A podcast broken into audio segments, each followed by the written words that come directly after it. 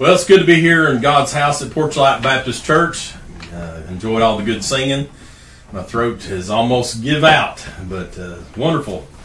And uh, we are back in our Gospel of John sermon series this morning. And we're going to be looking at John chapter 4, verses 1 through 15 this morning, Lord willing. I've titled the message Woman at the Well, Part 1. So we're not going to be able to to get through all of this chapter this this morning. There's just too much here to deal with. But I'm going to look at a few things here in these first 15 verses of John chapter 4. And let's go ahead and read our text. The Bible says, When therefore the Lord knew how the Pharisees had heard that Jesus made and baptized more disciples than John, though Jesus himself baptized not, but his disciples, he left Judea and departed again into Galilee and he must needs go through Samaria. Then cometh he to a city of Samaria, which is called Sychar, near the parcel of ground that Jacob gave to his son Joseph. Now Jacob's well was there. Jesus, therefore, being wearied with his journey, sat thus on the well, and it was about the sixth hour. There cometh a woman of Samaria to draw water. Jesus saith unto her, Give me to drink.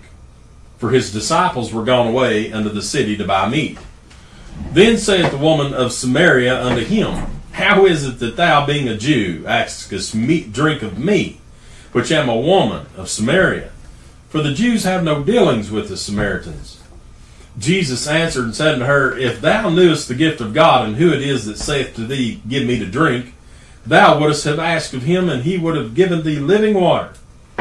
The woman saith unto him, Sir, thou hast nothing to draw with, and the well is deep. From whence then hast thou that living water?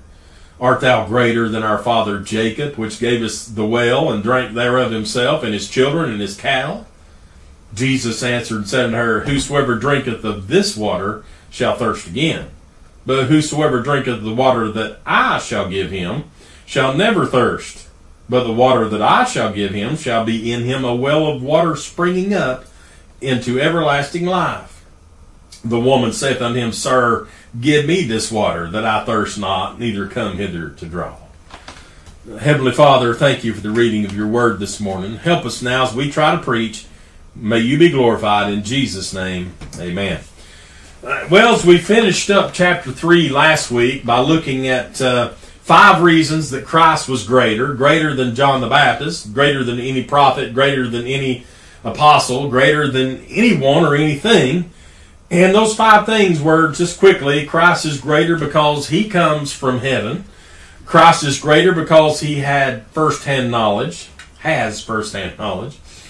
Christ is greater because his testimony always agrees with God's. Christ is greater because he receives the full Spirit of God and not in measure or limited. And Christ is greater because God has made him sovereign over all. And so going all the way back to chapter 2, we read that Jesus came to Jerusalem for the Passover. Now we know a few things happened there. He cleansed the temple. He went in there and saw the money changers and turned over the tables and ran them all out of there. Uh, those that were buying and selling there in the temple. And then we saw that in the middle of the night, uh, one came, a Pharisee named Nicodemus, who came to Jesus by night uh, with concerns about his eternal life, his, uh, if he would see the kingdom of heaven. And we all know, of course, that uh, the most famous verses in the Bible, John three sixteen, uh, that Jesus explained to him that a man must be born again if he wants to see the kingdom of God. And so uh, all that has went by, is past, and that all happened in Jerusalem, which is in the the land of Judea. Now, uh, after that, Jesus stayed in that area of Judea for a while, uh, preaching and ministering and, and healing and doing some things there and baptizing believers. And this is where uh, it picks up in chapter 4, where it picks up from. Now, if you remember, in the very end of chapter 3, uh, people that came to John uh, concerned about Jesus' ministry and what was going on. But let's look at our verses, opening text, John 4 and 1. When therefore the Lord knew how the Pharisees had heard that Jesus made and baptized more disciples than John, though Jesus himself baptized not, but his disciples, he left Judea and departed again into Galilee. And so he leaves uh, the area of Judea to go back into Galilee, where he did really most of his earthly ministry was from the area of Galilee and all around the Sea of Galilee. Uh, a couple of weeks ago, when we were studying in chapter 3, we read where those men came to John the Baptist uh, about these things, about what Jesus was doing. And uh, John 3 and 25 th- says, Then there arose a question between some of John's disciples and the Jews about purifying. And they came unto John and said unto him, Rabbi, he that was with thee beyond Jordan, to whom thou bearest witness, behold, the same baptizeth, and all men come to him. Now, we've talked about this in great length uh, in the last message about uh, what John answered back, his humble answer about, you know, he must increase, but I must decrease. Uh, but John's followers seem to be concerned that Jesus was baptizing more people than John the Baptist was. I mean, he's not known as Jesus the Baptist, right?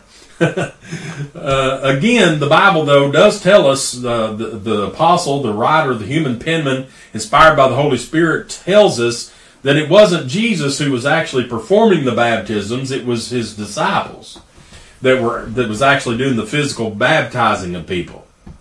And so, while it was concerning to John's disciples that Jesus was doing this, him and his, his disciples, and gaining such a large following that everybody was coming to him you know, they were concerned about it, uh, but more so the Jews. Now, of course, John the Baptist's followers were Jews too, but the Bible makes a clear distinction between his disciples and Jews. Well, Jews encompasses those that were sent there to ask John about his ministry. Remember, they come to John and say, "Who are you? Are you the Christ? Are you that prophet? Are you this? Are you that?" Uh, and so those these Jews that are mentioned here that's came, it said in our opening text back in John 4 and 1, when therefore the Lord knew how the Pharisees had heard that Jesus made and baptized more disciples of John. So that's part of these Jews that came to spy out on John the Baptist and now are spying on Jesus. And so it would encompass those that the Bible said in John 1 and 19, this is the record of John when the Jews sent priests and Levites from Jerusalem to ask him, Who art thou? It also includes the Pharisees, just as it said, and the Sadducees. Because over in the Gospel of Matthew, chapter 3 and verse 7, the Bible says, But when he saw many of the Pharisees and Sadducees come to his baptism, he said to them, O generation of vipers, who has warned you to flee from the wrath to come? Of course, that's John the Baptist saying those words to those Pharisees and Sadducees who came out to see him. And so all of these, these are the Jews the Bible's referring to. It's not referring specifically to John the Baptist's followers or disciples.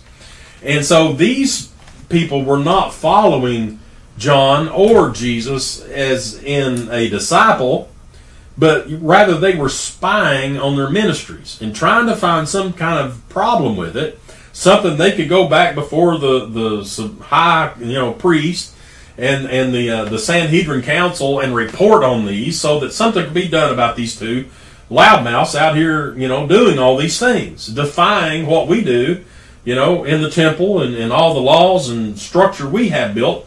And these guys are completely destroying all that, it seems like. I mean, here here comes John the Baptist dressed like, you know, a, a homeless person out in the middle of nowhere eating things that most people wouldn't dream of eating. And all these people are following after him. And he's teaching and preaching things that we don't talk about in the temple or the synagogues. And then this Jesus comes along, and John claims that he's the one that came to save the world from their sins. So he's claiming to be the Messiah that's being sent. We know that, that he's not. That's that's their thinking. That's the Jews' thinking. And so that's the people that's causing problems at this point for Jesus. And that's why Jesus moved out of that area of Judea and into Galilee to escape all that because it was not his time yet if he had remained there, things would have progressed to the point to where they would have found something to go, you know, report against him. They would have arrested him. They would have put him on trial, and, and that was all too soon. It was not his time yet.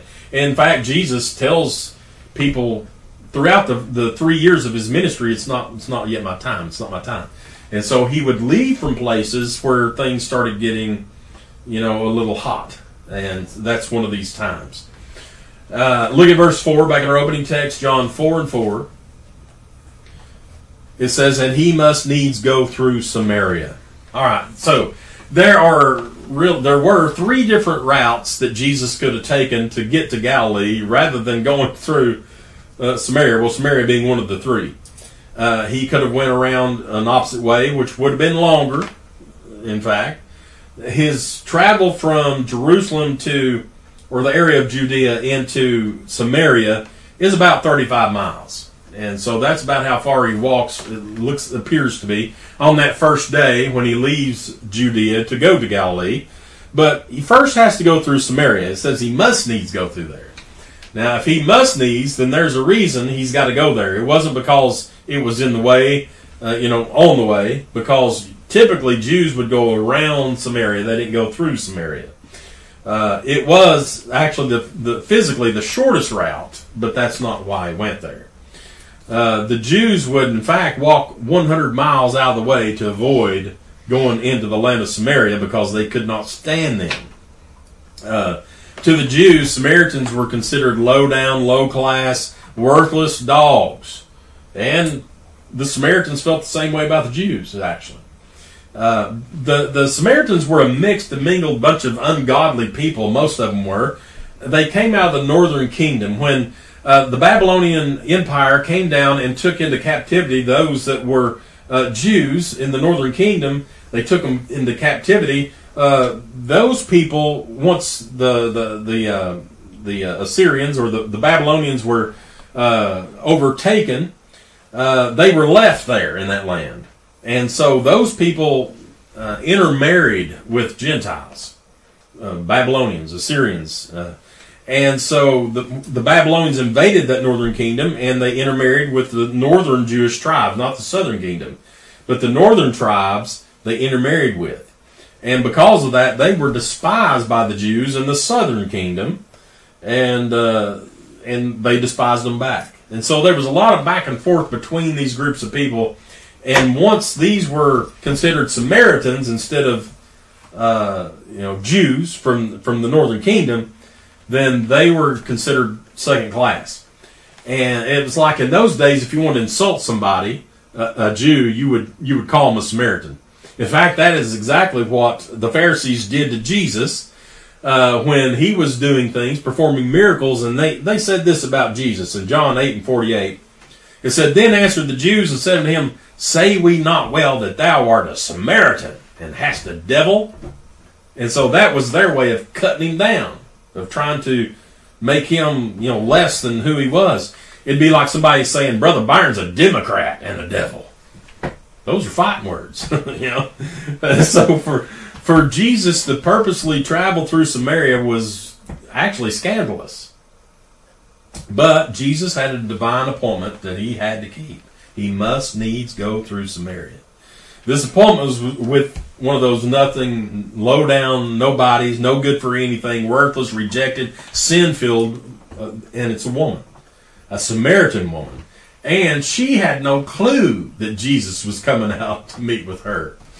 I'm glad that Jesus wasn't concerned about the, the culture of the day. He wasn't concerned about what people thought or about what people would say or any of these things. Uh, he was only concerned with what the Heavenly Father had sent him to do, and that was, of course, introducing people to him. Uh, and knowing the disciples, uh, the disciples unknowingly understood that Jesus was going there for this purpose. I'm sure they thought this was kind of strange as well, but he's always doing kind of things on his own and going about, you know, uh, kind of off off kilter. But Jesus was simply following the will of the Father. And that's why he must needs go through Samaria. All right, verse 5. It says, Then cometh he to a city of Samaria, which is called Sychar, near to the parcel of ground that Jacob gave to his son Joseph. Now Jacob's well was there. Jesus, therefore, being wearied with his journey, sat thus on the well, and it was about the sixth hour. So the sixth hour in Jewish time would have been around 12 o'clock noon or the lunchtime hour. Uh, I'm we're approaching the lunchtime hour here in about an hour and 15 minutes, but my stomach thinks it's about time now. Um, but like I said, this was about a 35 five mile journey for Jesus, walking out there in the desert. Uh, he didn't have the uh, the luxuries that we have today to uh, you know to keep himself cool. He didn't have something with air conditioning. He could roll up the window and and, and go uh, uh, you know. Uh, so he's weary. And uh, let me say this: uh, thankful, I'm thankful to God that we have a Savior who can identify with us, who understands our physical limitations, uh, because he was, even though he was fully God, he was also fully man, and he understands us. And he was weary. The Bible says he wearied. He was weary from the travels. Uh, a few years ago, I received an email from a Muslim man he, for some reason, was listening to my sermons. I don't know if he was trying to find the next jihad, you know, to, to go against or whatever he was doing. But he had been listening to my sermons, and he told me there was absolutely no way that Jesus was God because God could not get hungry, he could not get thirsty, he couldn't get weak. And so, um, may I say to you today, it's because of all those things that we can rest assured that Jesus is in fact God. Because God robed himself in flesh and became a man, manifested himself in man's form and flesh, and came down here to live among us. And so, look, um, the Muslims cannot accept that. The Jehovah Witnesses cannot accept that. Uh, the Mormons can't accept that. Now, none of these false religions can accept that fact that Jesus himself, in fact, is God in flesh. But the truth is, Jesus is God. And he got hungry, he got tired, he got weary, thirsty, and I'm glad of that. Verse 7 There cometh a woman of Samaria to draw water. Jesus saith unto her, Give me to drink. For his disciples were gone away unto the city to buy meat. Then saith the woman of Samaria unto him, How is it that thou, being a Jew, askest drink of me, which am a woman of Samaria. For the Jews have no dealings with Samaritans. Well, as as we said, the the the, the time that they're in, the sixth hour, is the twelve o'clock noon hour or lunchtime hour. The disciples, as the Bible tells us, had went ahead looking for meat, so they're going to look for a Chick fil A. And it was not the normal time when women would usually come out to the well to draw the water that they were going to take home to use for the the week or the day or the rest of the day or whatever it was. All the other women would come later in the day when it was cooler, not during the very brightest, hottest part of the day and out in the heat. And so she comes out when nobody else is coming out. And probably the, the reason for that is because she probably is it's scandalous. Uh, she's uh, one of those women that's probably talked about by everyone because of the kind of life that she lived, because of the sins that she had committed because they know what kind of person she is. And so she would most likely come out at this time to avoid being around other people and having to hear deal with the whispering and, and you know the looks and all these things. And lo and behold, if, if there's not somebody out there, and of all things, he's a Jewish man. she may have even passed by the disciples as they were headed to Chick fil A that day. I don't know. But she was not popular around town. Uh, and we will find out not not today, but later down the scripture, we see that she had five husbands.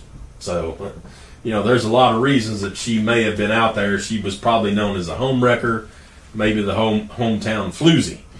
Uh, so, um, she gets to this well, and there's Jesus sitting there, a Jew of all things, and she's probably thinking, "This, this really is not my day. It's not my day." But little does she know that it is, in fact, is her day. It's her day. And so Jesus asked her to give him a drink. He says, "Give me to drink." He didn't ask really; he just commanded. He told her to. He says, "Give me to drink." Uh, you talk about tension. First of all, this is a scandal itself that some Jewish man would come up to some Samaritan woman he doesn't even know and start speaking to her. It just wasn't done in that day and culture. It, it's it just wasn't done. Uh, she was probably trying to keep her distance from him. No doubt, she saw him sitting there and probably went on the other side of the, of the well to try to, you know, get as far away as, as she could. And so this is a very uncomfortable situation that she's in. And uh, it looks like she's ready to go a few rounds with Jesus because of the things that she says to him after he tells her to give give him a drink. She said, How is it that thou, being a Jew, askest drink of me, which am a woman of Samaria? For the Jews have no dealings with the Samaritans. So again, the culture that they lived in, it was, it was highly unusual that this would happen. John adds that commentary to the story by reminding us that Jews have no dealings with the Samaritans. But look how Jesus handles this very uncomfortable situation. Verse 10.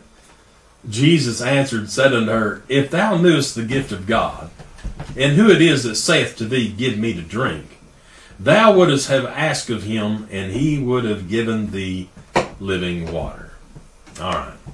So that definitely was not the answer that she was looking for. She, th- uh, this was no doubt one of the most bizarre things that she had ever heard said to her in her entire life. She's probably thinking this guy has been without water too long. He's gone out of his mind and is just babbling or something.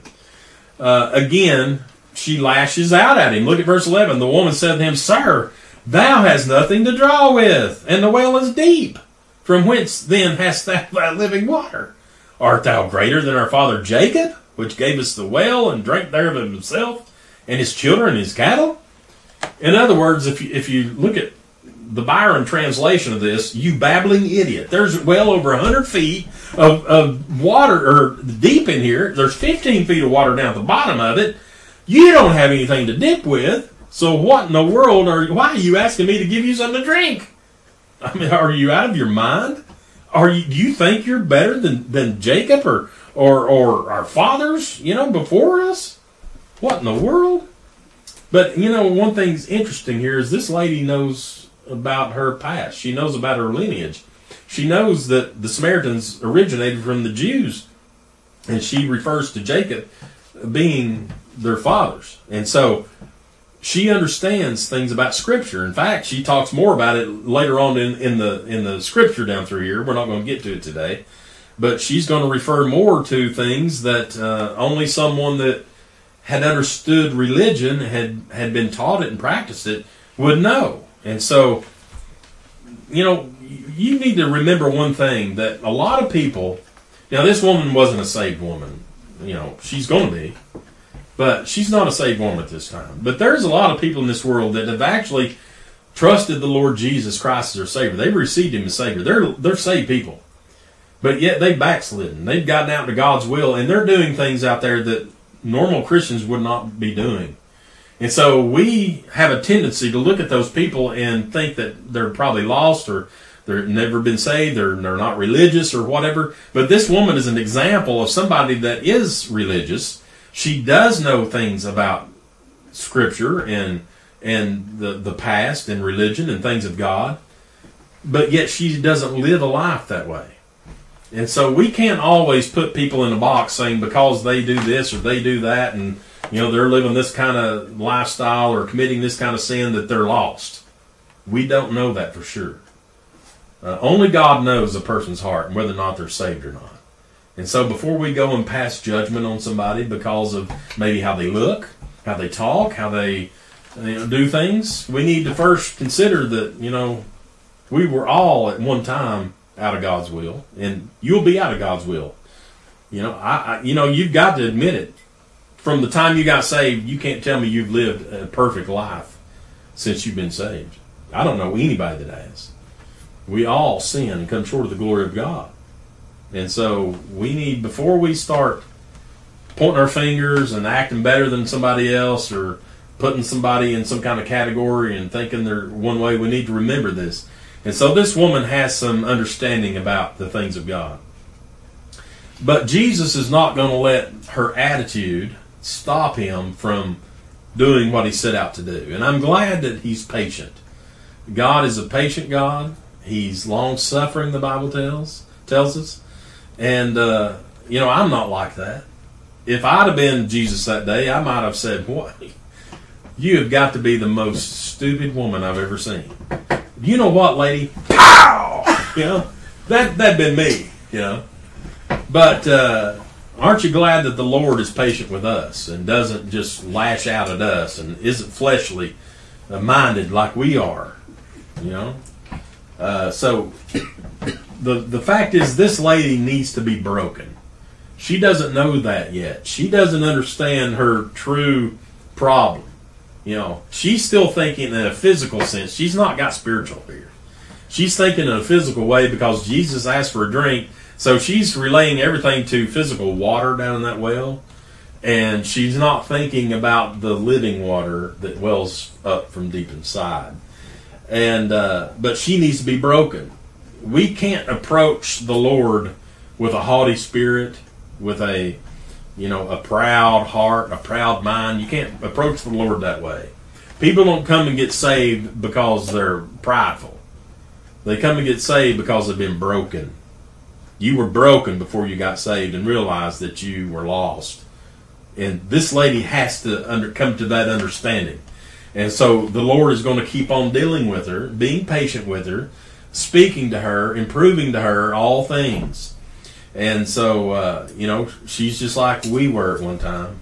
To come to Jesus, we've got to first realize that we need him.